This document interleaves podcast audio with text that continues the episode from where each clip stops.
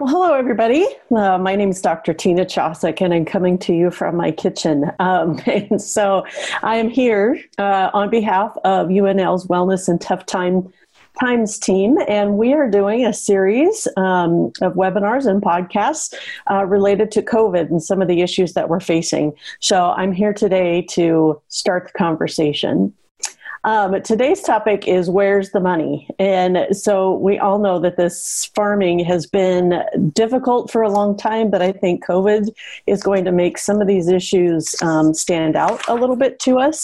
And so we just want to talk a little bit today about how we can minimize the impact at least on our mental health right and so i my grandma used to have a saying um, whenever we would go by a cattle yard. And of course you know when you go by that you can smell the, the, business of what the cattle yard the feed yards do right? And she always would say uh, can you smell that? That's the smell of money and so um, my grandma actually and uh, g- grandparents, we grew up in the western part of Nebraska, a lot of ranching. Um, and so, although we did not ranch ourselves, we ran a lumber and hardware store that supplied all of the things to the ranchers um, in the area because it was a very small, small town, small community, and that was the, the place where everybody came to get all their supplies. So, when the ranchers did well, the store did well when the ranchers were not doing well, the store didn't do well. And so, you know, that my grandma's kind of thought was uh, when the ranchers do well, then, right, that's the smell of money. And so, um, you know, I really, really, uh, loved growing up in the panhandle of Nebraska. And even though now I live in central Nebraska, I grew up and came to college in Kearney, and um, we were not able to farm. The, the, land just wouldn't support all of us in the family, um, in my husband's side of the family, because they do continue to ranch back in the panhandle. And so we had to find other things um, to kind of support ourselves. And I think that's the story of a lot of uh, kids who grew up in an agricultural setting. And it's really difficult, I think, sometimes for us to. Um, you know make some of those hard choices when we have to that are tied up into money and finances. And um, you know it takes a hit not only you know just financially but also kind of emotionally as well. And so like where are we at it's no surprise that the farm economy is in crisis and has been for some time. Um, and those of you listening probably know well more than I do um, some of the challenges because money just doesn't grow in the fields, right? That's not the it's not the crop that you're growing is hundred dollar bills. Um, but you know, over kind of the last five years at least, the economic condition um, just has been worsening. And, you know, it, it, probably goes even back further than five years, but there's you know just been this real sharp down downtrend of late. And so you know that's tied to lots of things that are outside of our our uh, most people's control right? Things like tariffs um, government policies increased in production costs um, low commodity prices multi-level years of just a downtrend in crop and livestock prices. And so um, over the last the research says over the last uh, year there's been a 49% drop in net farm income and um, that really shows up in you know a negative farm income and i don't know very many people who work other than farmers for a negative, you know, for a loss throughout the year. I mean, if that was your job, if you worked anywhere else and you were hired, you would quit that job, right? Um, but that is not what's in the in um, kind of the the farmer and rancher's imperative, and so there's people that are a whole lot smarter than me that can explain why, why all of these things are happening. Um, but I do know that when you spend more to run the operation, than you can take in that there's trouble, right? And um, that's really that's really no secrets because we're not bailing up hundred dollar bills. You know, we're um, out there working hard all of you to you know just barely scrape by and make a living. And so that's that's pretty evident when you look at the bankruptcies. And um, although we're not at the you know level of the historic bankruptcies in the farm crisis of the 80s, we're slowly starting to inch our way there. And I think part of the worry is, is that COVID's going to tip that balance as we start to realize some of the financial effects that have happened. And, you know, in Nebraska, we're also starting to realize some of the effects from the flooding and um, the blizzard and that happened a year ago. So it's kind of a double whammy right? Um, and so the the number of bankruptcies have steadily been increasing across the country in the last five years. And, and um, in fact from uh, march of 19 to march of 20 so the last year um, they were up over 23% and that's been the third highest total um, in the last 20 years. So you, you can kind of see where that is trending upward. And who leads the way um, Wisconsin actually, as a state, leads the way in number of bankruptcies, and um, that you know we hear a lot in the in the news about the dairy farmers and have for quite some time how they're struggling. And you know that wisconsin that's their main agricultural product. And um, so i last year got to go up to wisconsin um, up to the um, farm medicine uh, the national farm medicine center in marshfield wisconsin and do some work with some other researchers in the agricultural field, kind of all these you know brilliant minds that come together, and try to um, help understand kind of the mental health impact that goes on um, in the farming and ranching community and how we can be a help right? Because that's my field is, is, psychology and that's what i do for a living is try to help uh, the emotional health um, and my passion is tied to agriculture growing up being a rural girl. And so that's that that team of researchers while we were up there um, you know they talked a lot about in wisconsin the the trouble that the dairy farmers are having and you know their rate of suicides is just really high because they're really the industry is just pretty much disappearing and people are not making it. And so you look at that and then you look at who follows wisconsin. It's actually nebraska. So we're right behind wisconsin in terms of the total number of bankruptcies across the nation the high, the second highest. And um, you know that that was very um, gosh, uh, made very real when I was up in Wisconsin at that um, National Farm Medicine Research meeting. Um, I, I, was sitting there and I was thinking, you know, gosh, I got so much to do at home. Is this a good use of my time? And I should be doing clinical work. I should be seeing people. And, um, you know, how, how can we make impact on a, on a bigger scale was kind of my question. And is this where I needed to be? So my husband had sent me a text um, on the last day that I was there, and um, it was it was not a good text. Um, one of the people in in our community had went to um, the bank and was trying to you know work out the details of operating loans and you know all the financial pieces, and was was told no that he that he was not able to um, extend it any more credit. There was no more money. And that farmer unfortunately made the choice after that difficult meeting to take his own life.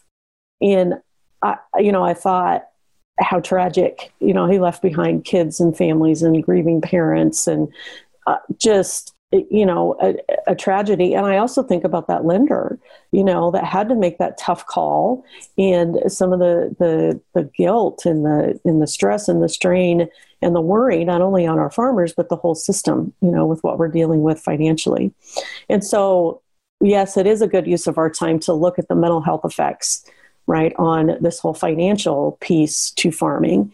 And um, if you dig further then into that bankruptcy there over 50% of those bankruptcies occur out of the midwest. So our neighbors, Iowa, are third on the list. And so there really is a huge financial crisis in the farming community. And then we also look at now we have this COVID and what is it going to do to finances?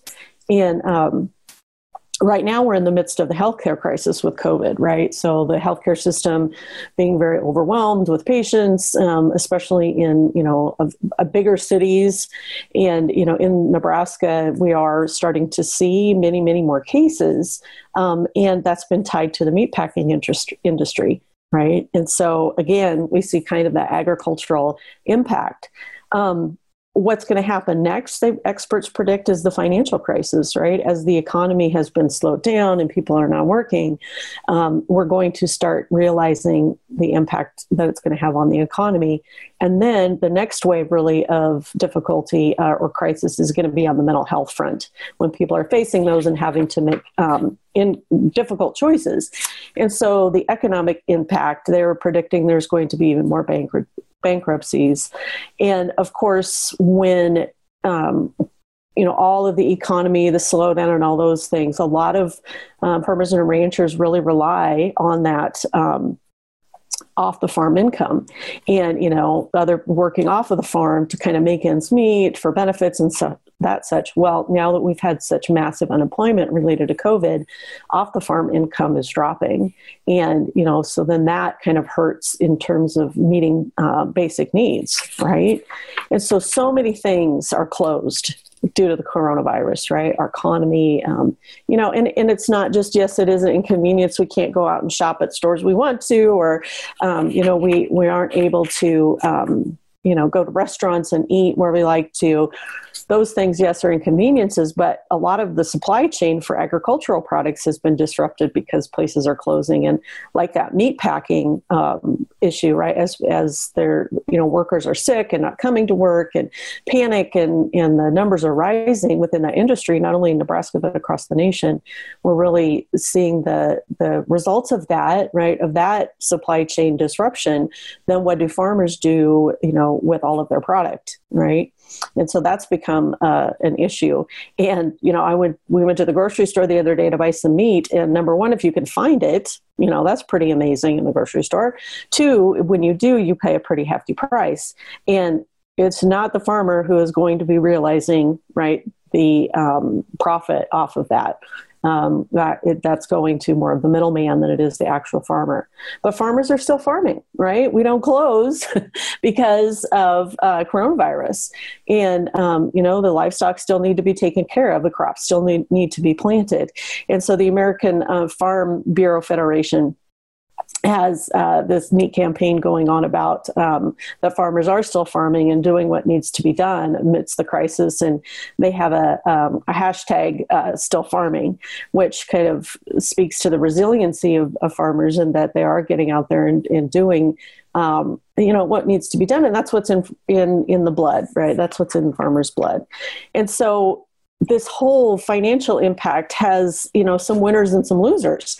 So we've kind of talked about a, a few of the um, the losers so to speak in the economy.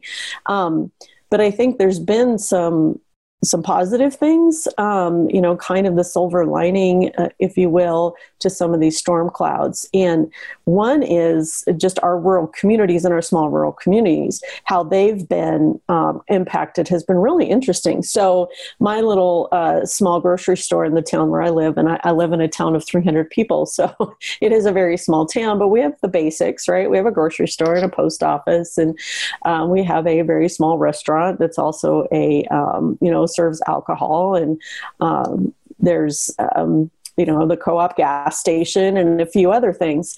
And one of the things that I've noticed because so many people are now at home, they're shopping locally, right? They're going into the small town grocery stores.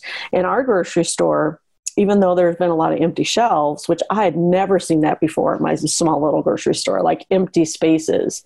Um, that you know, and that really points to we need farmers to su- to supply our, our food, right? We can't go empty. There's like a panic when you see that. Um, but the grocery store struggled and struggled and struggled. And of course, you know, of course, always talk about will it make it? Will it make it? One small little grocery store close to where I live, the community rallied um, not too long ago just to keep it open, right? The reality is they didn't want to lose their grocery store, but so many people, when they shop out of town, it can't it can't sustain itself right?